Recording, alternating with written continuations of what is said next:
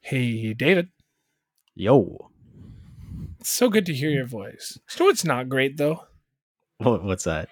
Going to IKEA when you clearly see on their website that they have shit in stock and they don't actually have it. And you walk through that stupid little maze and you are like, oh yeah, let's meander, let's do this, let's just let's go make sure we like the color we're looking for. And boom, you get to the aisle, not in stock. Does their tag say not in stock? Yes, but for the other color. So we're like, all right, we're gonna go get the white ones. We're gonna go get this dresser set, and it's gonna be great. And we get down there, big empty space. Then we're like, oh, maybe we'll check the other side. Big empty space. Nothing frustrates me more than IKEA. Period. What time of day did you go? Uh, about I want to say 12 1 o'clock 12:30, on 1 a o'clock? friday on a friday not a saturday Well, a friday. It's it is also a possibility that they only had like one or two in stock, and someone else had it in, like they had taken it off and walking around with it. Very possible. so upon further inspection though the other issue was we didn't have a lot of internet where we were so we were sparingly using the internet so we weren't checking a bunch of stores so we stopped at the first one on the way home and then it was just all downhill from there So what you're saying is that this was your fault due to lack of research. well no i wasn't going to check every single store's inventory Well, Do you know what's like a- not- sounds like a you problem. Do you, know, know what what's is not a me always in problem? stock? and you know what's always in stock? your joke over mine on this episode of the Scene on Screen podcast. Whether it's your favorite tabletop adventure, movie, or video game, we've got you covered. Welcome to the Scene on Screen podcast with your hosts, Sean and David.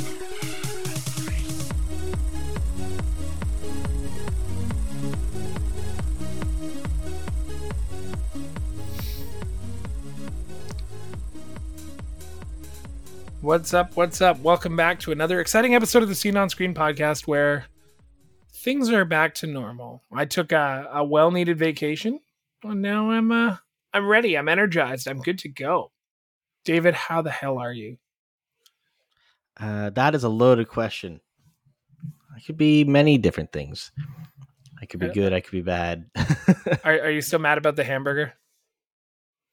Put the hamburger. Oh yeah, Sean went to Wahlburger. Oh wait, was it Wahlburger? No, uh, no, Weber's. Weber's. That's it. Sean went to Weber's, and then sent me a picture of it because this was way back in June during your uh, bachelor party. We drove past her twice, and we're like, "Oh yeah, we're gonna go to Weber's," and both times we didn't. Partially though because the lineup was like Insane. insanely long.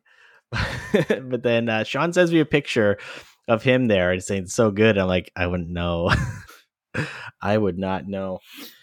No, it's it's been all right. Um, I'm working back in the office now. Our office was closed for two and a half weeks of renovations.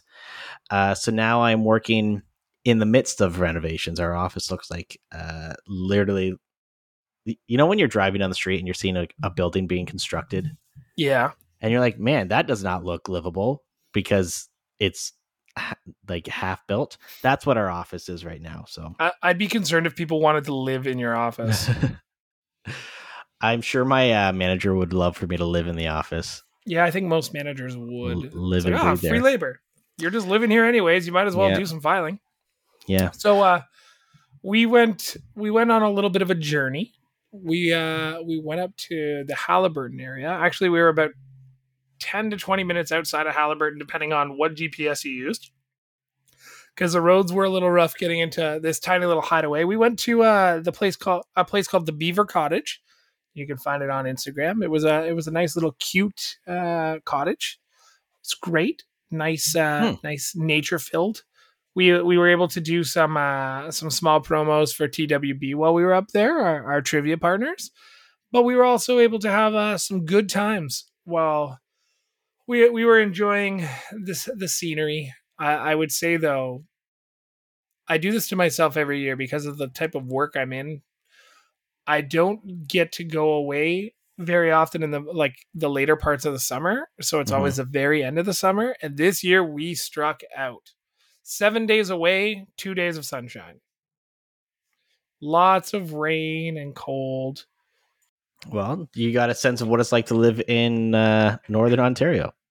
Speaking speaking of which, speaking of which, first, thank you, Beaver Cottage, for hosting the Scene on Screen podcast. Myself and my other half, that was great. Second, you know, I forgot where you lived. Uh,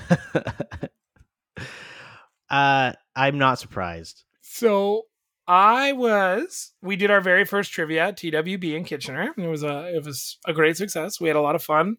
Um, only two questions were argued, which was not bad, not bad at all. Like, like people were yelling at you. One was a Star Wars question. Which one was it? Uh, who was the original commander of the Death Star?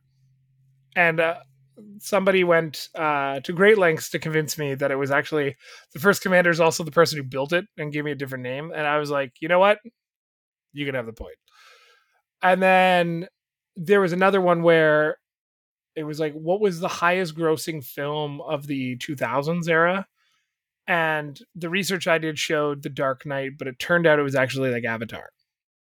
So there were there was two questions that Uh. were incorrect, but it was a lot of fun. We we did a lot of really fun stuff with trivia, and uh, in between some rounds, I would tell people a little bit about our show and some of the things we do. So I like I hyped up an episode that we do with Max, like our our casher craps, and I I was like, yo, and so it was like, where's your partner live? And I was just like, uh, uh, like somewhere up north. And then I looked at like the table that has like ah uh Carissa, like Brittany and them, and I was just like, where did David move? and they're like, you're so stupid. oh my god. Well, I'm glad that you know it was a good day. It was so good for you that you f- completely forgot where I lived. dude it, that that made it mind blowing for me it was uh it was a really cool experience and i think over time it's just going to get better and better. And we're doing another one on october 4th and maybe just maybe our instagram will have some clues for it. So uh stay tuned. Is it actually going to uh, have clues, or are we just going to do what we normally do and say that we're going to post something on Instagram and then never do it? hey that seems to be the going. i was posting clues while we were away this is true. i'm We're getting guys, better. i'm it's trying, a learning process. i'm Yeah, trying to learn instagram and TikTok i don't i it's, don't It's it's hard when you have full time jobs, right? Can't yeah spend our entire life there. So uh speaking of living up in the north, it's getting cold up here now. oh yeah It's like end of September. And uh yeah, the average temperature is like we're getting like a high of like maybe if we're lucky 20, but on average it's like 15, 16 degrees, That sounds awful. which kind of sucks because the winter was so long this year. Like it wasn't until really like beginning of June that uh we had consistent like warm weather here, like and all the snow was melting and stuff like that. Because normally it's like Wait, you still had snow in June? Like yeah, like beginning of June. That's when it's like started getting warm. Because winter was didn't happen. uh no, it was it was pretty bad this year. We had a lot of uh like it was a, it was a bad winter.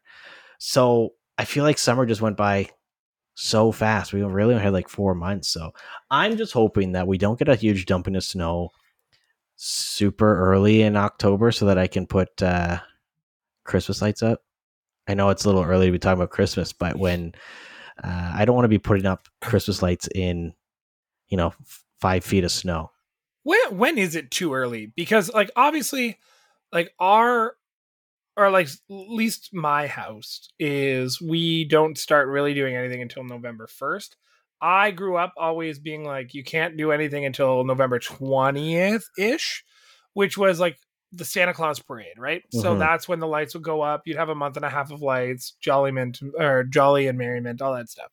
Here we always do a viewing of like just friends on November 1st. And it's kind of like it's been our thing for the last Mhm. six years, seven years maybe. So that's been kind of what we've been doing. But Costco's already throwing up Christmas.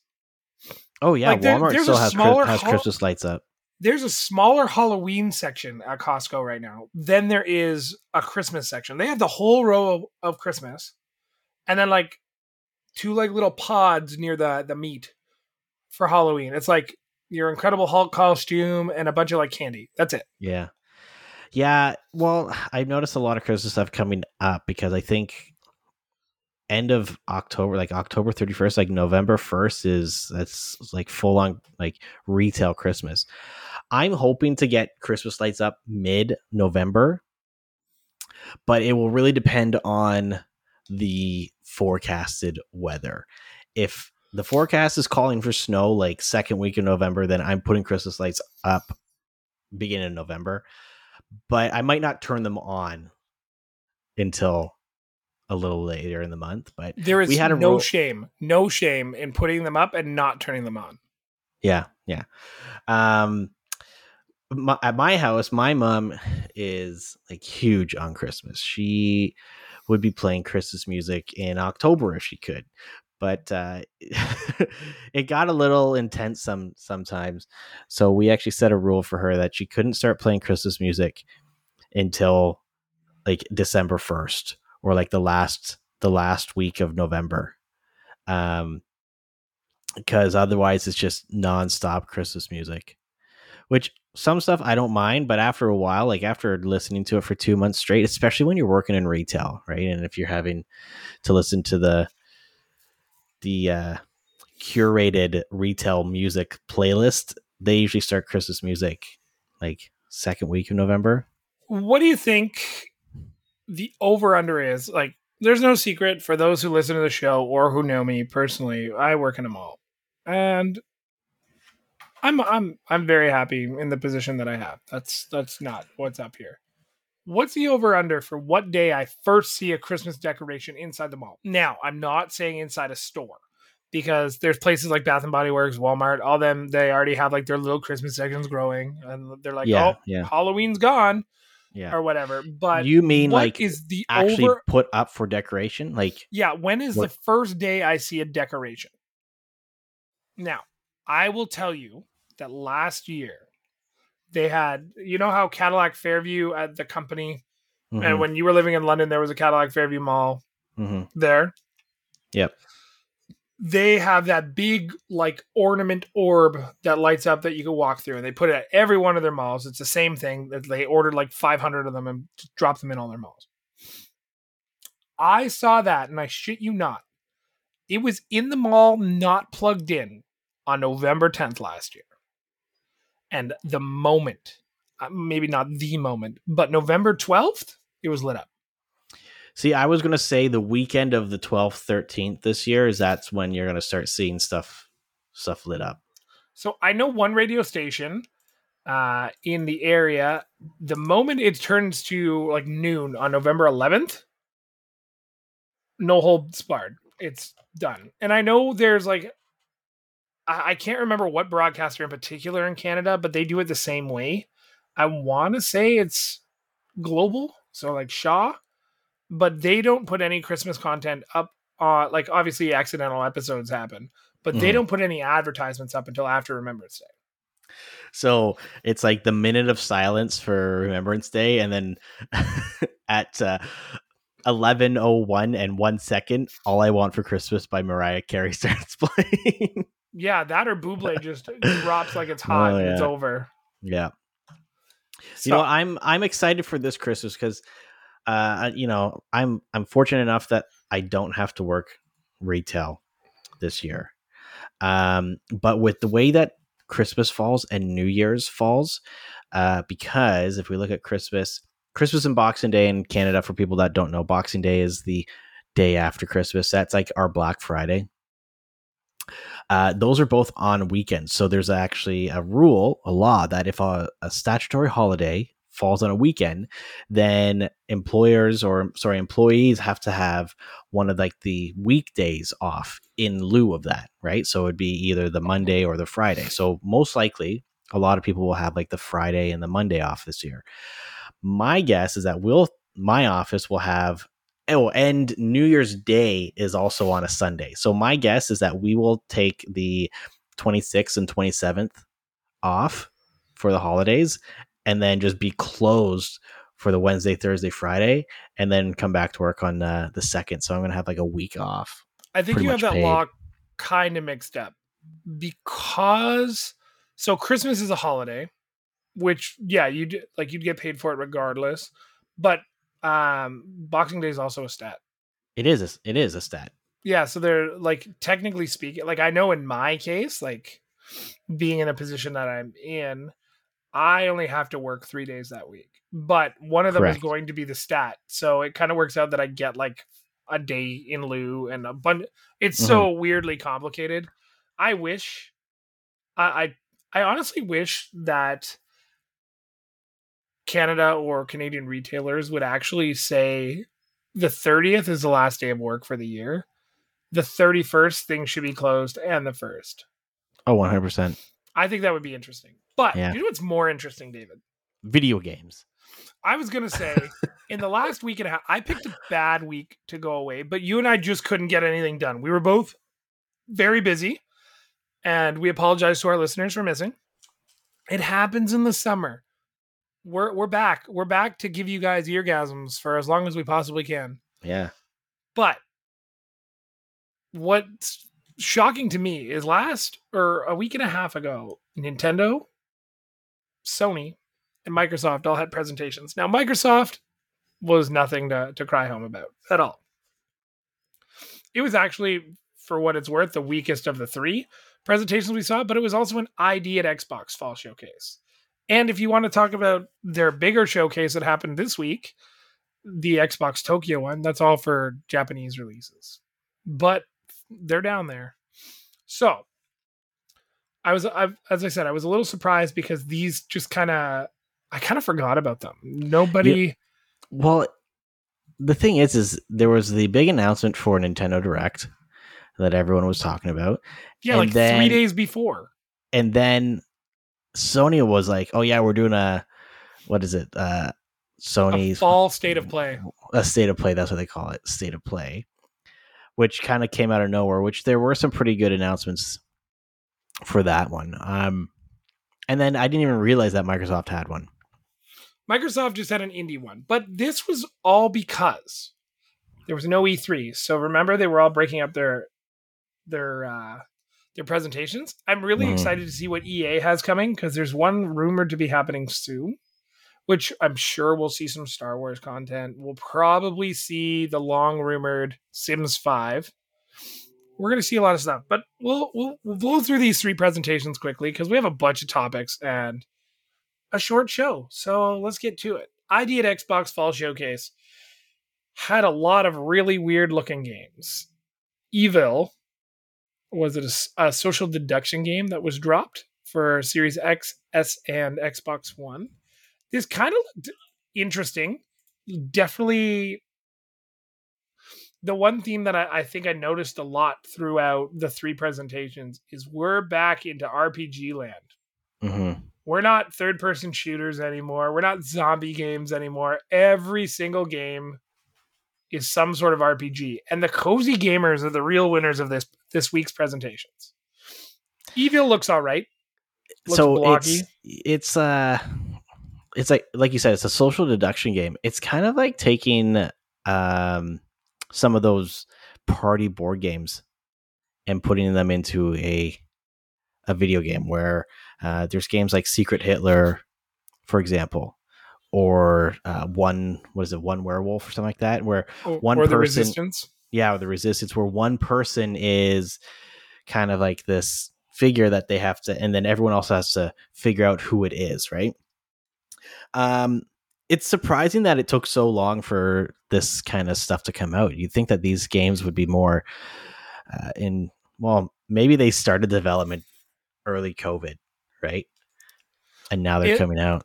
If I were to guess, I think a lot of these companies and a lot of the games we're going to talk about today started developing after the wild success of Animal Crossing. Because, like, and I, I found uh, Cozy Gamer TikTok. And I send you TikTok sometimes, but you never check them. So I just text them to you. Oh, Because 'cause that- that I'm not way- lo- I'm not logged into TikTok on the phone. That's why. the, whatever. It's fine. Just just watch the videos I send you. Anyways, uh, Le- uh, Cozy Gamer TikTok is a lot of the same stuff, and like we're gonna talk about Dreamlight a little bit later, but it's it's becoming abundantly clear that that's where gaming is going right Mhm. now. That's the pocket we're in. We're not in a lot of racing sims. Like it's not. Hey, there's Need for Speed, Project X, Project Cars, Gran Turismo. You know, like when they they happen, Mhm. or Mhm. when every single game had a zombie mode or it was every zombie game came out at the same time it's now we're in cozy games that's kind of where we're at now they showed off wild art studios um born of bread i kind of liked the look of this 2d platformer with this kind of weird animation style it was very cartoony but not cartoony i don't know how to how to describe the characters cartoony. but they're not like the world is not like it's it looks hand drawn kind of inspired a little bit by like cuphead if you ask me That's fair. Yeah, I think it's on Game Pass already. uh now that I is think about it. Oh no, I'm thinking of Not Beacon announced. Pines. Yeah. That's beacon another one. pines Yeah, that was a different one. Uh, one interesting thing uh, for any of those, I don't know if they've updated it uh, on Xbox, but uh, Microsoft has partnered with the website How Long to Beat. Do you know what that website is? yep So, for people who don't know, uh, it's a website that kind of collects uh, stats from people who have played games and it gives you a rough estimate on how long it would take to beat a game. So, in the game details now for uh, for Game Pass, at least on PC, it'll tell you for some of these games how long it takes roughly to uh, to beat it. So, Deathloop, for example, just came out on uh, Game Pass, and if you go to the the the details, there's a now a section that says main story 15 hours, main plus extras 22, completionist 33. So for someone like me, you know, who doesn't want to necessarily dive into a um, a game that's going to spend take like thousands of pound hours, thousands and thousands of hours to beat, it's a good indicator on see like how Yep. in depth the game is going to be. But anyway, so uh, what else do they have? turnip boy is back this Oh yeah, it i mean turnip boy is turnip boy it looks the same same same but different Mhm. uh the one game that i thought looked kind of cool was resting or uh song of iron 2 looked neat it Mhm. looked very like- simplistic It's but like a side scrolling like Viking type game type thing. yeah it just it looked different Yeah. i like the Uh, character movement it made me feel nostalgic a little Mhm. We saw a little bit Um, more of Ghostbusters. yeah that was probably the best part of the presentation I, I Uh, can't really say much about it i do like that you have the option to play as the ghosts but then i immediately thought about how much i hated left for dead and this is just left for dead with ghostbusters That's true. Hopefully, it's a little more. Wait, you hated Left for Dead? yeah i hated the first one Really?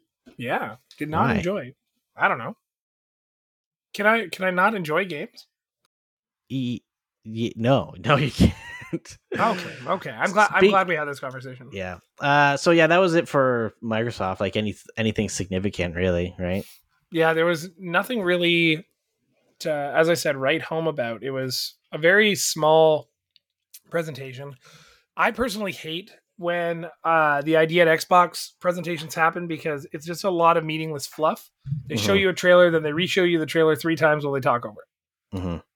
meaningless do you want to do nintendo or sony next Uh, well, Nintendo's a little more substantial, I think, because it's Nintendo. Yeah. So let's let's do Sony first. Now they did also say throughout the presentation that a uh, Super Mario trailer was coming soon. I do believe it's going to air after we've recorded this uh, episode. It might be cool. Who knows? We, we, Yeah. we could we could record something small. Who knows? Okay, so in no particular order, the Nintendo Direct was, I would say, above average for a Nintendo Direct, and a little surprising because I thought for sure with a Nintendo Direct this close to November we would have seen Pokemon, and then I was like, wait, that's why Pokemon Direct happens, right? Mm-hmm. So starting it off or ending it really was The Legend of Zelda: Tears of the Kingdom. I don't know how I is it feel. is it tears or tear tears of the kingdom? Tears? The Do you remember that damn- whole thing with damn the soap? English. Damn English. Uh Tears of the Kingdom, yeah. So Breath of the Wild 2 officially got a uh a name. Like other than Breath of the Wild 2. Well, it's Uh, no longer Breath of the Wild too. It's called Tears or Tears of the Kingdom. Tears slash tears. Um no, but it is Breath it's the sequel to Breath of the Wild, right? But they had just announced it as Breath of the Wild 2 years ago. Um, but n- they've officially announced the the name of it. Uh which is good. I'm glad that they named it something rather than just calling it Breath of the Wild 2 because I think it allows them to expand on the the story a little bit more and it's not simply just tied directly to that game, right? Yeah. Uh did you beat Breath of the Wild? You ready to take my Joy Cons away? Did you ever play Breath of the Wild? I did not. Really? I have a friend who's going to loan me a copy of it, but I don't know, man. I stopped playing Zelda games on my GameCube. I never played Skyward last- Sword until you gave it to me for Switch. I never played um, Wind Waker Remastered. I never played Breath of the Wild. And I haven't played any like the Game Boy or handheld games since. Wind Waker's it was uh was great. Uh Twilight Princess was pretty good too. I never really played Skyward Sword until I got it on on Switch. But uh I got to the first like big boss thing, like the Giga thing or whatever they're called in Breath of the Wild. Um, but you need arrows and you need a lot of arrows, and I didn't have any. and so I couldn't so you just lost.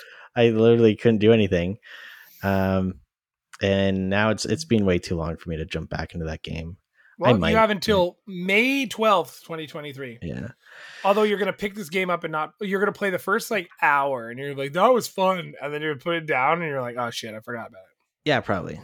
I probably won't buy it until it goes on like one of Nintendo's like poor sales. You know, where it's like twenty five percent off. You can Yeah, now get this game for fifty nine ninety nine. Yeah, yeah. Uh, they showed Uh, off Fire Emblem Engage. Yeah. Which, you know what, like for a tactical RPG series, like this one's been going on for quite a while, and there is actually a pretty dedicated fan base for this. So that's yeah, coming the out. internet went nuts. hmm Uh, f- for RPG fans, Octopath Traveler 2 was announced, which was not really a surprise to anyone. Um, did I? Well, I know you didn't play Octopath Traveler 1. You're not really into the RPGs. Uh, but it was a very well received game. I think it uh, brought back, kind of revive, revitalized the the RPG, like the turn based RPG styles.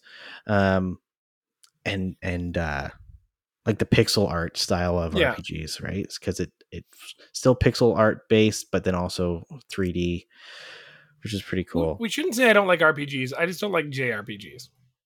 That's fair. Yeah. because like I do play some RPGs. Um, Theatrhythm Final Bar Line is also coming out. Uh, fan favorite spin-off series of Theatrhythm is back, and it's due out February sixteenth, twenty twenty three, for the Nintendo Switch. What I thought was kind of neat is they're they're focused a lot kind of on how Ubisoft or Ubisoft does their Just Dance. So there's going Mhm. to be more than 90 paid DLC tracks. So you can buy either a season pass or you can buy a regular pass or you can buy ga- songs individually, which would be interesting. Yeah, and I've played the demo on like the 3DS. Like it's a fun little rhythm game, but unless like you're hardcore into the uh the rhythm games or like the Final Fantasy music, I don't know. It's it. I guess maybe it's like just something like you are lying down on your couch on a you're you're at the cottage on a rainy Monday through Friday. Yep, that, sounds accurate. Yeah. Uh some and long awaited N64 games. Yeah, but it also was like a big dash to our hearts. Just knowing that there is not going to be a 64 mini blows. This, this announcement proved that. Uh yeah, I have a feeling that Nintendo's out of the uh, mini console until the the next uh The GameCube, the, the mini GameCube, GameCube, yeah, that plays GameCube. that plays GameCube discs. We've gone backwards. yeah. Um, Uh, so a few big party games are coming out to a Nintendo Switch Online for N64. So Mario Party one through three uh, are coming out, which is kind of funny when you think about it because they just released Super Mario Party All Stars. Was that wait? Was that the one? yep. the most recent one, and it has like maps and and all the games from like Mario Party one through ten or something like that. So, Well, it's only four map, four or five maps.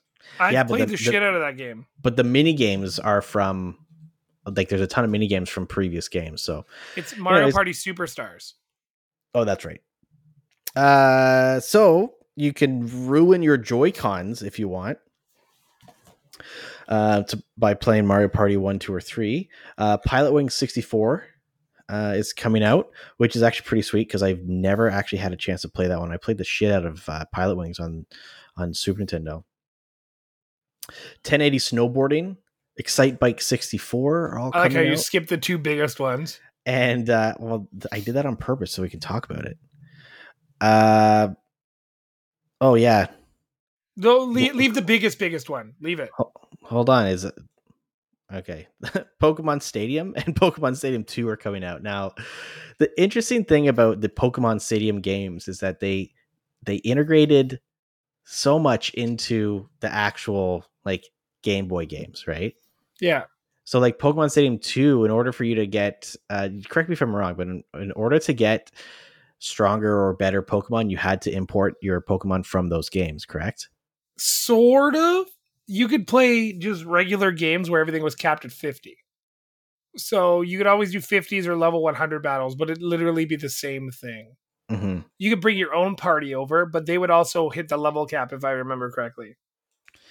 So a lot of people were thinking like, okay, well, they should have done something to incorporate Nintendo. What is it? Pokemon Home? Yeah. Whatever. It's because you can transfer your Pokemon to that. If they could have some created some sort of way to incorporate that to transfer that into Pokemon Stadium, then uh because there's online play as well, right? With uh Nintendo's Switch Online stuff. They could have done something to bring back or revive, revitalize uh, Pokemon Stadium in the sense that they could have some pretty crazy online battles, but no, they didn't. I think, and I, I think it's a gross misstep by Nintendo. I think it's a great opportunity for a couch game that you're going to play every so often. hmm But as I learned this week, which is something I should have known and I was just too stupid to remember it, without actually having your console online, you can't play any of these games if you don't have internet. So it's kind of useless. Like I wanted to sit down and play some like Super Nintendo games this weekend or this week while I was gone, and it said I needed a valid internet connection in order to use that service. But I've already downloaded the software onto my Switch, so I'm, Uh, I I'm pretty sure it has to just to go online to confirm something. Like it just has to do a check in. I think once you do that once, you're good for like two weeks or something. Yeah, Um, well, and because it had to up because there was updates and stuff like that, all you really had to do was uh, connect your Switch to your phone's hotspot just to just to go online for like ten seconds, and then you could disconnect it. no, not worth it. So I- just I wanted to complain about it. yeah, I did. I, I think it's I think it's once it's on your system, you should be able to play it. It's not like your PlayStation or your Xbox, which also has that problems in some cases if you don't have the internet. which is weird because like you have the license on there right like you have your membership and everything. So the system clearly knows like there's a countdown timer to when you no longer have access to any free games or whatnot, right? Yeah. So yeah, it doesn't make any sense. But I think part of part of that is like the online check-in system for two weeks. It's so that we can buy two switches. I log in, like say add my account and download all the games and stuff like that, and then just disconnect that one from and then double up on on being able to access everything. Yep. You know what I mean? That's that's kind of the way it is. But anyway, so uh the biggest Nintendo online N64 announcement by far is uh Mario Party. No, GoldenEye. 007. 007 GoldenEye, one of the most played N64 games probably of all time in my household. I don't know about you, but it's one of the, I think it's on any top five list, it's within the top three. Yeah. Uh, so that is coming out to N64 online with online play. Uh, so that's kind of like a big deal, but then also it's coming out on Game Pass. And people who have purchased Rare re uh, yeah, Rare Replay will get it for free as well. So it'd be nice if there was like cross-platform play, but hey Sean, Yep. when that comes out, we're gonna have to play some uh, slappers only. Slappers only. Slappers and rockets. Slappers and Rockets, no Oddjob because that's That's, that's cheating. always that's cheating. All right, so I just pulled a random list for 64. Top five: Perfect Dark, Banjo Kazooie, Legend of Zelda: Majora's Mask, Super Mario 64, and The Legend of Zelda: Ocarina of Time. So GoldenEye didn't even make that top five, which is mind blowing. Holy crap! It's not even in the top 10. Who made this list? Rogue Squadron and Pokemon Puzzle League got in the top 10. Pokemon Puzzle League, really? 15. Get rid of. Oh, it's IGN. Fart. That explains a lot. Yeah, it explains everything. Uh, next up, they showed off Pikmin 4, and they also showed off Pikmin Bloom, which is Niantic's next waste of our time. Well, no, that's already out. Yeah, I know, but they just showed off more of it. Yeah, I started it and then realized that you have to walk around and shit like that. Wow, it's like, just like. Pokemon Go. Except you plant Pikmin everywhere and, and whatnot. Uh, but Pikmin Four, that's kind of Huge. exciting. Did you ever Huge. play any of the Pikmin games? Yep. For Yeah, they're- they're I think I had Pikmin 2 and Pikmin 3. ton of fun. Uh, Bayonetta 3 finally has a release date for October 28th. Um, I know there's a lot of people excited for that one. Uh, Resident Evil Cloud. yeah, this crap. So for the cloud streaming, these for games that are too visually I don't know, visually not impaired. Uh visually what am I trying to say? For, For- games for- that have their graphics are too good for the Switch. There you go. Words are hard. Uh a lot of games are going to this like cloud streaming method where you're essentially it's like uh, Netflix or or Xbox Game Cloud or the PlayStation streaming service where you're you're streaming the game to your system. So it does require uh, a constant internet connection. But the downside is that if you don't have an internet connection, you can't play these games like at all, legitimately at all. But uh, that's fine. Resident Evil's coming out. Uh, what is it coming out? It has winter. When is this? Uh, Resident Evil Village, or is Village already out? Village came out a while ago, did it yeah, not? Village is out. So Resident Evil Seven, and then the Resident Evil Two and Three remakes will be available uh, on there. Uh, moving on, Kirby's Return to, Return to Dreamland Deluxe is coming out.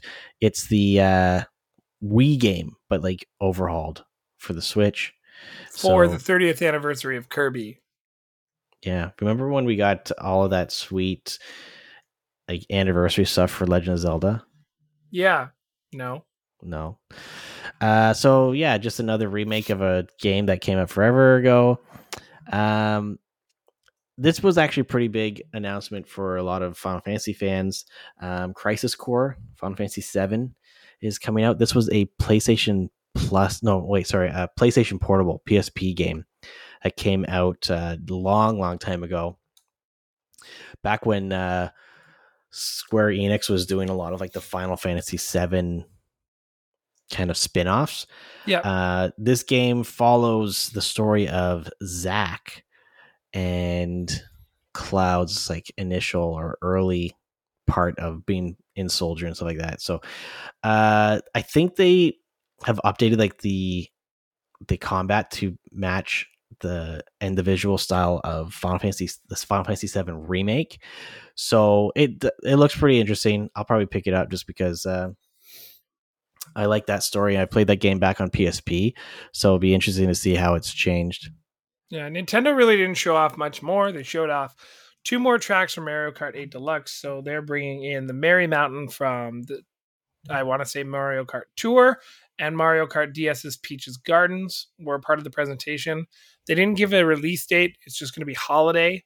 So we're getting one more wave before Christmas. And that kind of sucks because that's three months. We're going to have to wait for eight more tracks, and we only know two of them. And they have not announced the other tracks that are going to be joining the game. They also asked for fans to be patient of Wii Sports Resort because they are delaying the update until I want to say December, correct? It was supposed Something to be like that, fall, and now it's going to be pushed back two months. Yeah. Sorry, Uh, guys. I didn't even play the last Mario Kart 8 tracks. I did. I I played the first one when they came out. I played them once and I'm like, okay, this is fine. Didn't even haven't even updated it to play the most recent ones that they released. They're they should okay. they should they should have just come out with Mario Kart 9. Yep, they should have, but they didn't. And I think they're regretting it. Over to Sony. Hold on, That there's one more. What, what, what did I miss? Oh, there's a few other small games, but uh, I forget what this one's called. Never mind. It's just a game that came out on uh, on Xbox. You're like a little fox. It's like a Zelda clone. Oh yeah, yeah. That, That- the- they didn't show off any more of the Plucky Squire, which kind of concerns me.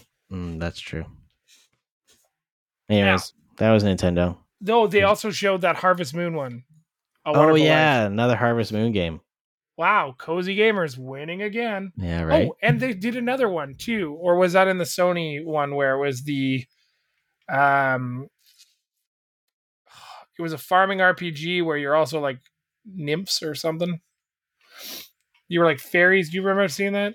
Oh, shit, it was in one of the presentations I watched. Yeah, I don't remember. Um, Sony actually, I think, had the best presentation of the three, and that's saying not a lot.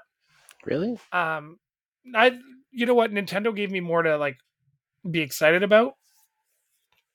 Sony kind of just did Sony's thing, and they were like, "Haha, Microsoft's not doing much. We're going to say world exclusive on a few things, and we'll go for that from That's there." That's true. They showed off Tekken 8. No release date, no anything. The pre-rendered footage looked exactly how you thought it would. Looks really cool, but it's still a Tekken game. I don't have a PSVR, nor do I have a PSVR 2. I'm very happy with my Oculus. I probably won't buy the one for the PS5. But I was interested in Star Wars Tales of the Galaxy's Edge. Well, you can get it on. Edition. You can get it for your Oculus. Oh, can I? Yeah, I got it on that. It, it goes on sale every so often. Yeah.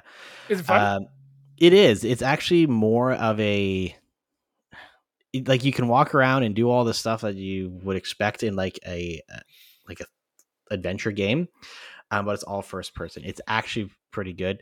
Uh, Galaxy's Edge Enhanced Edition for PSVR two. It's just kind of like updated graphics and stuff like that because the uh, PSVR two has higher resolution, and uh, the PS5 is able to process do do better game processing than the Oculus is. But um, if I didn't already have it, I would probably consider buying it. But uh, no, I I have it on Oculus.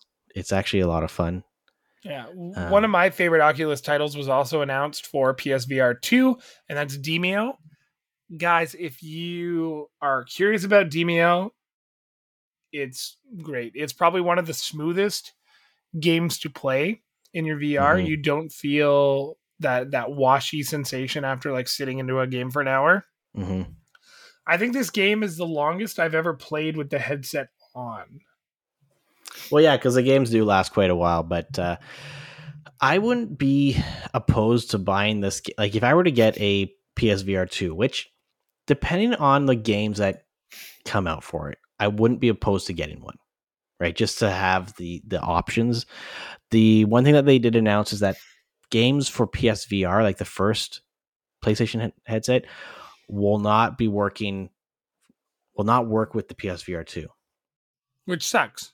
which is stupid. So the developers would have to port them over and and and make th- make them work. But I do have some PSVR games that I've purchased like years ago when I had the the headset. That it's like okay, well that could help justify me buying the VR two headset. But unless they make updates so that I can play them on with that, then I'm just going to keep my Oculus going. Yeah, I'm I'm very happy with my Oculus. I haven't played in a while. I would love to play again soon. We should do that later. Um but Demeo is definitely going to be a crowd pleasing title for a lot of people, Mhm. especially if you like that kind of board game RPG style dungeon crawler. It's a lot of fun. And the developers, uh, they just released what like the third or fourth kind of campaign. Yeah, I haven't even played the fourth campaign yet. Yeah, it's all it's all um free updates too, which is really nice. Yeah, it's not like uh, Walkabout, which is becoming Mhm. an expensive endeavor every time you play it. And it's three bucks every time. yeah, three bucks at a time adds up, though, man. Yeah, well, Like my, my game is fourteen dollars plus five coffees. yeah, but Um, for uh, for how many hours of entertainment have we gotten out of that? fair. Yeah, exactly. Um, looks like a remake for uh, this. This was the announcement trailer where they said it was a console exclusive. And I was like, I've seen this game before. Like a Dragon, Ishin. Ish, uh, ish, Ish- Yeah, Okay, so I'll give you a little bit of history for this one. This is a Yakuza spin-off. So uh one of my favorite game series, the Yakuza series. They are the beat 'em up Japanese crime dramas. Um really good. So Ishin came out on the PlayStation 3. Um or it says PS4 and PS3 in 2014. Um, but it was never localized for the West or like in, like never localized in English. Um, this is a game series that has all the same protagonists and, and characters from like the traditional Yakuza stories, but more of like in a like ancient Japanese setting, or not ancient, but you know what I mean, like old classic like samurai movies Japanese setting, right? Um, so there was uh, a lot of cries for this game to be localized. So this was a huge announcement that they were actually localizing this. Um, I am one person, well, one of many who will just buy these games just to support. I think there's uh, the fact that Sega and uh, the company that makes these, uh, I always forget, I can never pronounce them. Rio Gatoku company. they make all the Yakuza games. The fact that they have been listening to their Western audience and uh, and and localizing these games, um, it's amazing. And it's not just like a localization; like they've remade the game. So it's not using the Dragon engine that they developed. I think this was in Unreal Engine four. So it does look a little not it doesn't look bad but it doesn't look as good as games like judgment and uh yakuza 5 and whatnot because but what do you expect? It's a remake from a PS3 game. No ps4 game but it's like Ah. localized so like they updated the, the graphics engine but uh pretty excited for that one i've purchased all of the yakuza games like day one um, I know that they usually go on discount anyways, but uh, that's something that I will support the developers for. Yeah. Um, next up, they showed off uh, the exclusive Haunted Hogsmeade DLC that only PlayStation will get for Hogwarts Legacy. And uh, I watched this with my other half, who's very interested in this game. Um, and we always talked about getting, when we got the PS5, we Mhm. were going to get this game specifically as one of the games that Mhm. was part of it, right? It was like the condition to buying it after she agreed blindly to letting me buy it. with with that being said, God, this game's starting to look good, man. if you pre-order it, you I think they said in the trailer. I might be wrong, but is it a pre-order bonus or it's just an exclusive quest It's just an with exclusive. some cosmetics? And you know what? Microsoft should sue Sony for that because by having that exclusive quest on PlayStation, they are prohibiting and limiting the potential sales of the game on And alienating Xbox- gamers. on Xbox consoles. So, the other good thing that came with this, aside from that joke, was we have a release date of February 10th. We Yeah. now have a release date from the delay for Hogwarts Legacy. I'm very interested in playing this game. I think it's going to be a lot of fun. I don't know if I'm going to be able to touch my PlayStation because it's going to disappear. It's just going to leave my hands.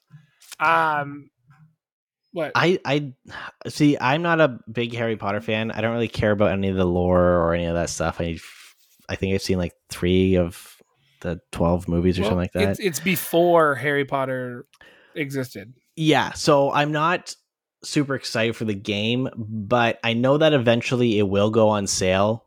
So I'll probably pick it up when it goes on sale, maybe like half price or something like that, because I don't, I can't justify buying it. Can- can almost guarantee this will be a launch title. Um, the most interesting game I thought from the presentation is the next one, Pacific Drive. This game, I had no idea what it really was. It was like a dystopian type world, but when you when uh, they're pulling up to that, I guess it looks kind of like a motel in that beat up old station wagon. I'm like, oh, is this gonna be like a, a slasher game? What's kind of happening? Then they pan to the inside of the car, which is an old station wagon, but it kind of has like Ghostbuster kind of vibes. Like uh, like Twister, like Storm Chaser kind of thing. Yeah, there's so much going on, and you're like, oh, I wonder what this could be. And it's like futuristic, but not futuristic. I'm I'm very interesting. I think it's a driving sim, but Yeah, it's going yeah. to be one of those ones where maybe kind of like a cross between Need for Speed and Carmageddon, where you get Oh, to keep yeah. souping up your vehicle, but you gotta hit zombies or something along the way. Something I can't really yeah. tell what was running around, but the vehicle looks mean, right? Yeah. So could be Uh, interesting. Yeah. And then one of the biggest updates or one of the biggest announcements from uh, the PlayStation State of Play was that Sony is getting into NFTs. Sony's totally not NFT reward system. Oh my god. So the PlayStation Stars it, it's like their reward system of some sort. So you play games and you can unlock digital collectibles and stuff like that. It's literally just uh it's literally just NFTs right now. Um, there's apparently other stuff that you can unlock, like discounts and whatnot, but for the most part, they're just like, oh, you can you can win and buy, you know, 3D models of Sony's history. So it's Game Pass rewards. kind of, yeah. Like, do you know how many contests I enter on Game Pass? Like, all you have to do is log into a Game Pass game. I won a twenty dollar gift card off there once. Did you? Yeah, you I've just never- get like, I've never won anything. dude. There's so many raffles that you can do every month. Hmm. Like they give away like twenty dollar cards, which is just added to your funds. That's a free game, man. Yeah. Um, a few other quick games. Game called Synduality. It's uh looks like some sort of like mech based anime shooter type thing. Looks kind of cool. Mechs are cool. Um, Stellar Blade, which used to be called Project Eve. Uh, yeah, this do you remember what? I I remember watching this trailer. I was like, "Where have I seen?" This was one of the original tech demos from the PS5 Yeah, it was. Um, because It I looks remember that guy's cool. face. This reminds me of a lot of um, Metal Gear Rising. Did you ever play that game? A little bit. That was like the hack and slash like spin-off Metal Gear, Metal Gear game. Uh, the funny thing about that game is uh, the final boss. His his name is Armstrong. That's funny. um, so that's coming out uh, in 2023. It's going to be a PS5 exclusive. Uh, Sony should or Microsoft should sue Sony for that. Um, They this should one- also sue for this one. This, This one looks one- cool though. this one does look cool. Um, Rise of the Ronin. So not to be mistaken with the, uh, The Avengers? Ronin. the Avengers Ronin or um, the last Ronin with uh, with what's uh, with his name Keanu Reeves. Isn't Ronin a concept? Yeah, uh, it's pretty much a I don't know. It's like a Japanese, like it's a hack and slash game that takes place in Japan during It's during honestly what, it's like three the- games combined. Yeah, It's it is. fucking Ghost of Tsushima. Uh, it's um, Assassin's Creed, and it's just every other game. ever. Yeah, but it- it's yeah. sorry, two games combined. It's Ghost of Tsushima and it's Assassin's Creed. Uh, God of War Ragnarok is coming out with a con- a controller, It looks pretty and then did they? Oh, they just released a new trailer. Story trailer. Yeah, story trailer for God of War Ragnarok, which you know I should probably play the first God of War. Yeah, well, you should go on over to uh, howlongtobeat.com and figure out how much time you're going to need to set aside because that game comes in no- out in November. And if I am set up correctly by that time, I might be doing a stream for it. Well, maybe I'll just watch it vicariously, play vicariously through you. You know, you don't actually have to play God of War to understand what happened because if you go on YouTube, I believe there is a few different versions of the cutscenes all put together, and it's like an hour and a half movie. Yeah, yeah. So just watch the cutscenes. But you know what the sad thing is is that I don't think I'm going to get access to my TV for the next uh, few months. So you got to do what I did. And just instead of giving up your TV, buy your significant other a brand new Switch. And okay, so That we're talking about way- Dreamlight, Disney Dreamlight Valley here. that costs way too much money. Yeah, um, dude, it cost me. Oh, those fuckers at GameStop almost got me too. They uh they thought they could pull the fast one on old shiny boy here. So I like I was I was committed to getting my other half the new OLED Switch. I was like, this is gonna be a great birthday present. You're using my Switch all the time. We are going away. Do you want to install the game on mine? Type of thing. She had the Switch Lite, but because the Switch Lite doesn't have any sort of vibrating motors inside it, it makes a lot of games harder to play. Mhm. AKA all them cozy games that need feedback for fishing or whatever. So I went out and got her an OLED. Now I traded also away my Xbox One.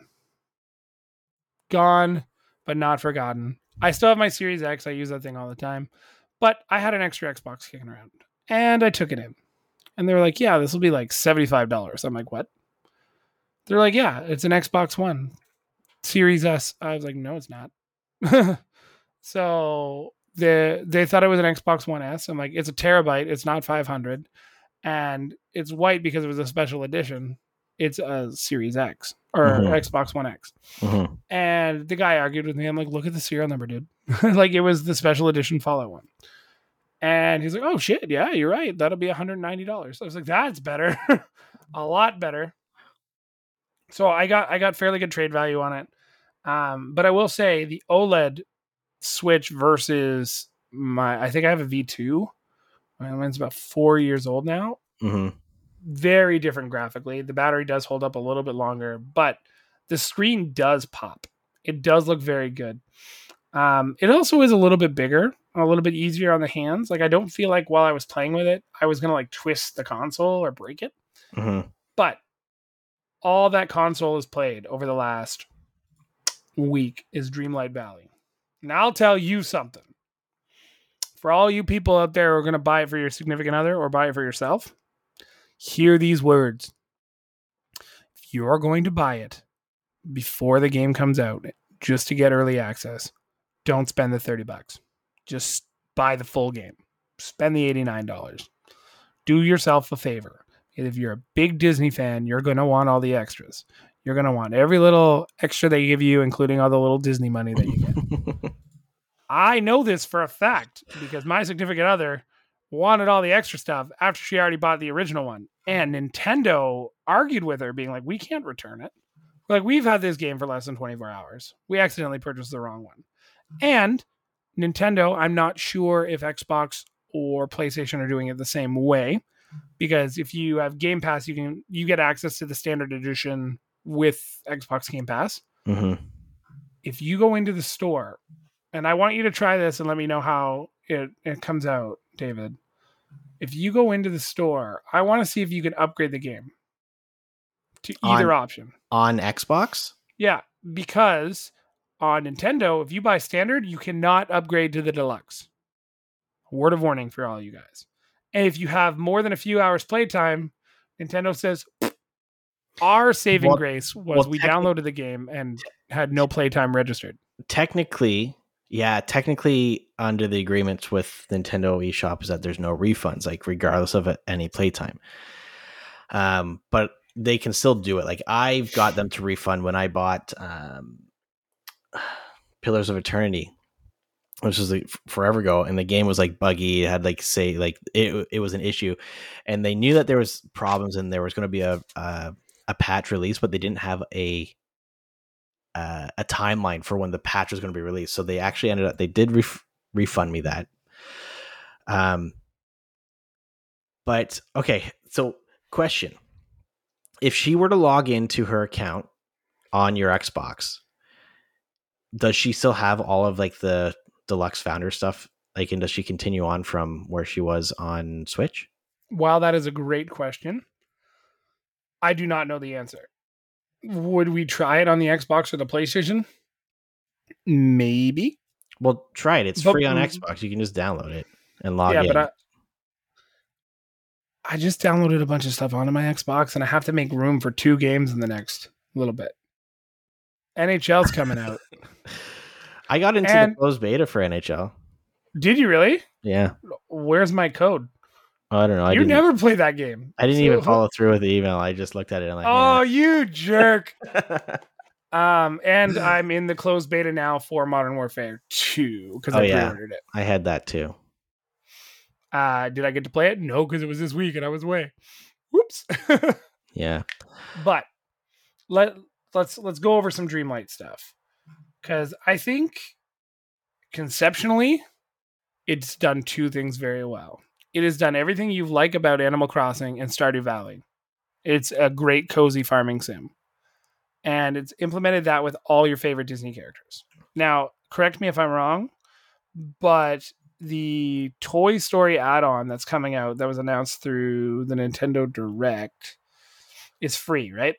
yes, That DLC is free. And most of this game will be free to play, but the Founders Pack gives you the additional DRM. Now, where I find this interesting, and it's a point that I've seen kind of on the internet as well, and I, I wholeheartedly agree. Nintendo abandoned Animal Crossing a year after its conception. It was still technically in its infancy for gaming. I believe its last DLC came out I want to say 15 months after the game was released, and that was it. They were like, no, we're no longer supporting it. So 2020 to tw- like mid 2021, and then they were like, we're not supporting the game anymore. No more in-game events, no nothing. Disney Dreamlight Valley just was like, okay, we'll Mhm. take over the space. It's incredible to see. Now the game still in beta is fairly glitchy. I'm sure you've seen it too. I I honestly haven't. I've been doing things, you know, around the house and you know, getting on with my life. Well, uh, she who shall not be named has spent the last two days sitting on the couch playing the game, but she's enjoying it. Um, and it's not to the point where I'm I'm not hearing screams of frustration. Um, but when I do have to uh, stop her from playing so that she'll eat or something, I uh, usually hear her be like, "I love this game, Disney. I love Disney." So it's definitely appealing to a certain type of gamer Yeah. slash gender. Um, yes and no. So I I made an unfortunate comment while I was at a GameStop. So I was buying the console and I couldn't remember the name of the game.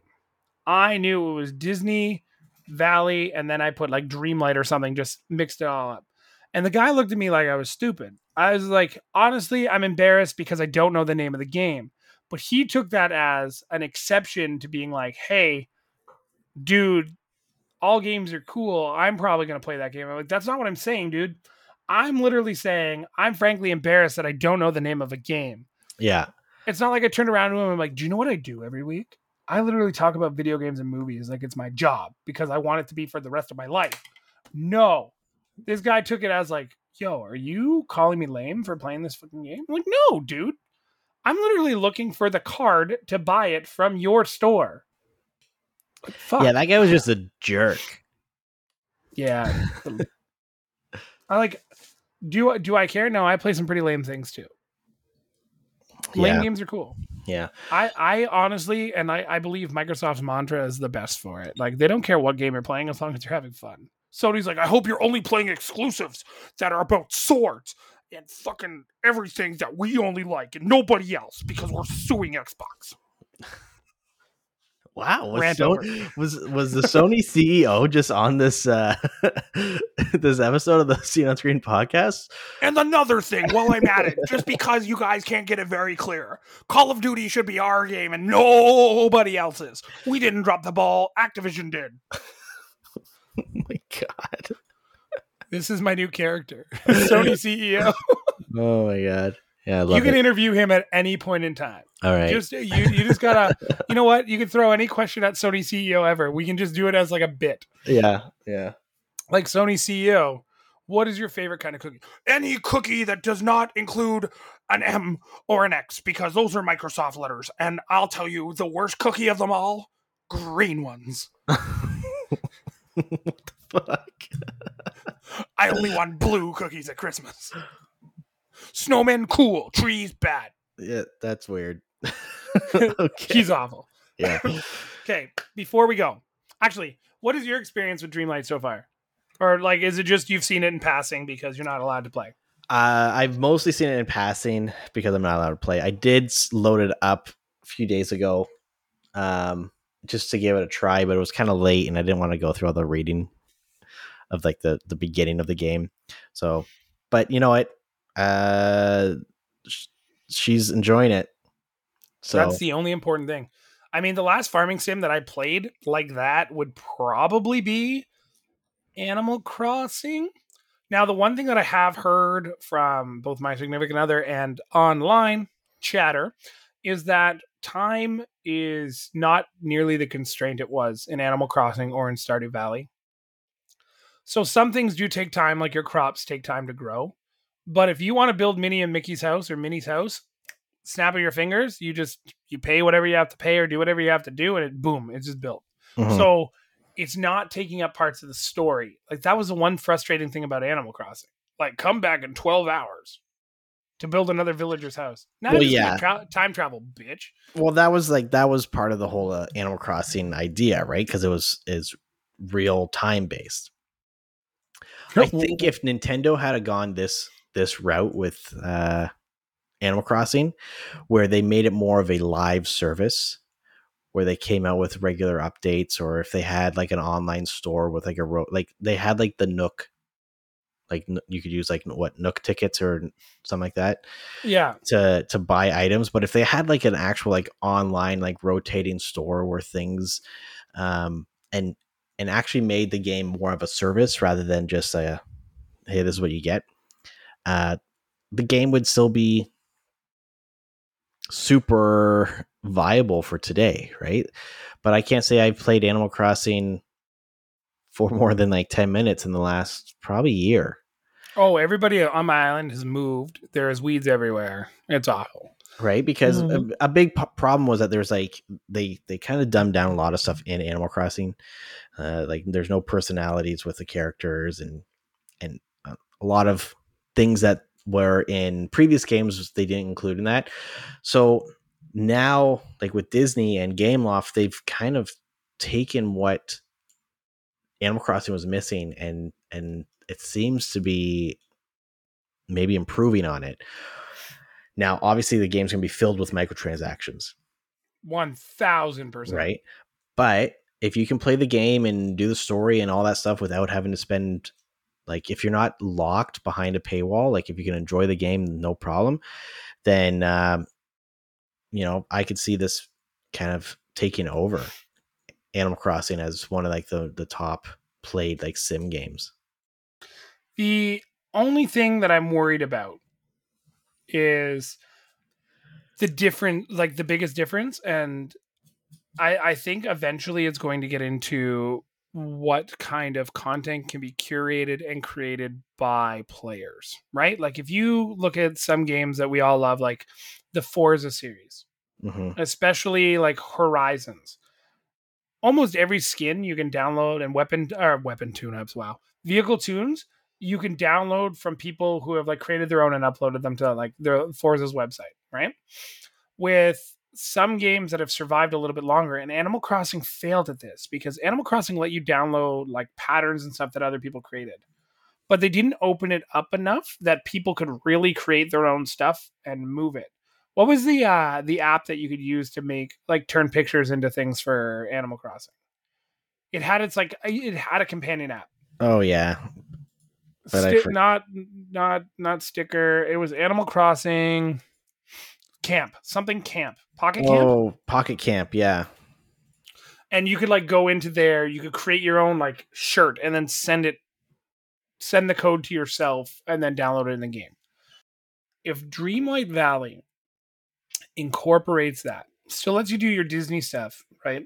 Mm-hmm. But maybe you get to create some of your own artwork or some of your own furniture or something. Look out. I, I don't this know. if- game's going to be limitless. I don't know if they will, just because they're going to want to make money, right? They they are going to want to make money, and I'm okay with that. I think that's the whole design of the game. The problem is, or I don't I don't think it's necessarily a problem, but it's going to be the haves versus the have-nots. Think about this. There's four real places you can play this game, right? Nintendo Switch, Xbox game or Xbox, PlayStation, and what, David? What's the final one? What's the final thing you can play this game on? Mobile? Nope. Think PC? again. Yep. And what can you do on PC that you can't do on console? Uh, you do a lot of things on PC that you can't do on console. But what's the main one that gamers love? Modding stuff, cheating. Oh, we're Sony. We don't like that. We're gonna sue PC too. but seriously, if you can mod it on PC and console players see that these things are these games are being modded, right? Like your dress is better or your outfit looks different. People are going to be like, "Hey, how can we get this?" And I think if they do a little bit of a shop or build a shop around that where maybe if it's like the Forza model where people get credit and then the credit goes into the game. So it goes into your game account. Something, anything. Like do you do you remember how that worked in Forza? If you bought um like if you had credits in your game or it's just like a lot of EA games. If you have credits in your game and you want to buy somebody's card, you're not paying real cash unless you're making a transaction on like eBay hmm you're paying your credits to somebody else. That's what Dreamlight needs.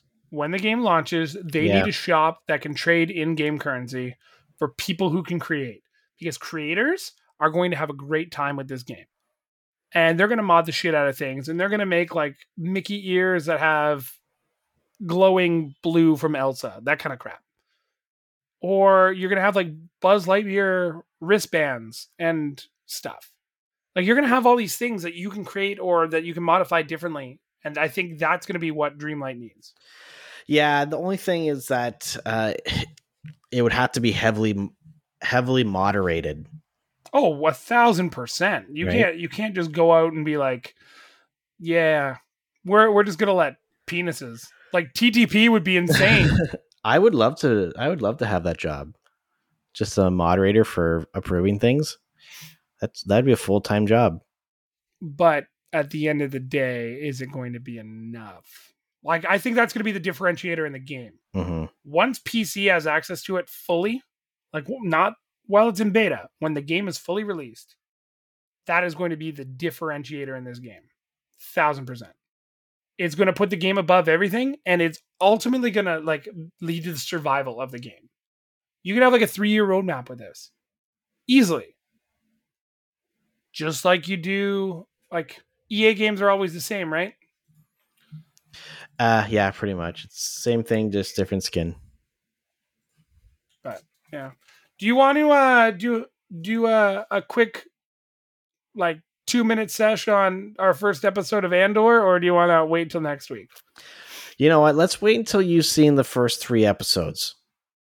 It'd be I guess that would be four four, four episodes. Let's do the first four episodes because uh, I I feel like based off of some of our discussions beforehand, you're you're you're because you haven't seen the first three episodes, you are solely based off of the first one, which I've told you is a slow burn. So I think uh, after seeing the first three and f- which will be four um, this this past week, then we'll be able to have a better indication on how you truly feel about where the show is going. Okay, uh, I will give you that. So, uh, mark your calendars, everyone, on uh, October seventh, because we re- we record this on Wednesdays typically for all you. We will have a, a four episode breakdown of Andor, and uh, it'll be fun. I hope. And or we won't. yeah, you know Get what? No, we will because I have a lot of thoughts on the first episode. You've seen all three.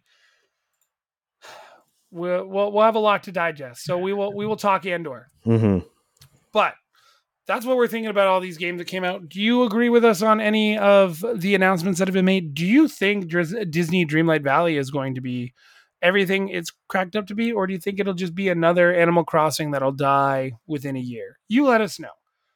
For myself and David. He's so cool. We want to thank you all for listening, and we'll catch you on the next episode of the Scene on Screen podcast.